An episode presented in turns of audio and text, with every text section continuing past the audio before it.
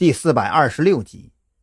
就在刚进门的瞬间，蓝雨桐就将目光投向厕所里刚刚堆砌起来的蹲厕台。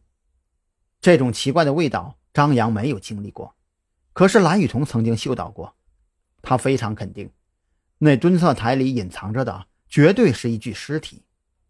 十多分钟之后，专案组和民警同时赶到，去而复返的警察。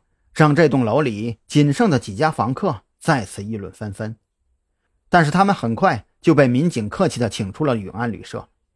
专案组拉起警戒线，法医率先进场，准备开始工作。在张扬和另外一名刑警的努力下，蹲厕台被锤子敲开，露出一只一米多长的黑色塑料袋。与此同时，一股恶臭渐渐弥漫开来。张扬缓缓伸出戴着橡胶手套的右手，颤颤巍巍地将那个黑色塑料袋割开，率先露出来的是黑色的长发，以及一张生起尸斑的面庞。唉，张扬长出了一口气，这张脸并不是彭璇。尸体被密封在水泥里，根据尸斑的程度，结合现场的温度和水泥隔绝空气的状态来分析。死亡时间应该是四十八到五十六个小时之前，但是具体时间我们已经无法准确判断了。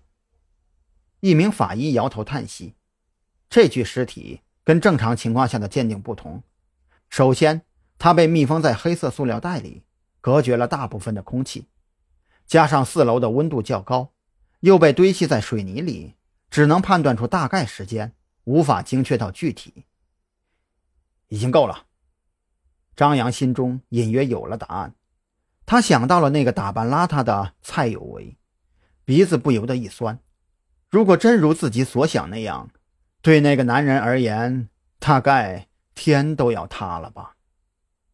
张扬太能理解这种感觉了，一个活生生的人，突然之间就消失在了你的世界里，这种落差绝对不是谁都能承受得起的，更何况。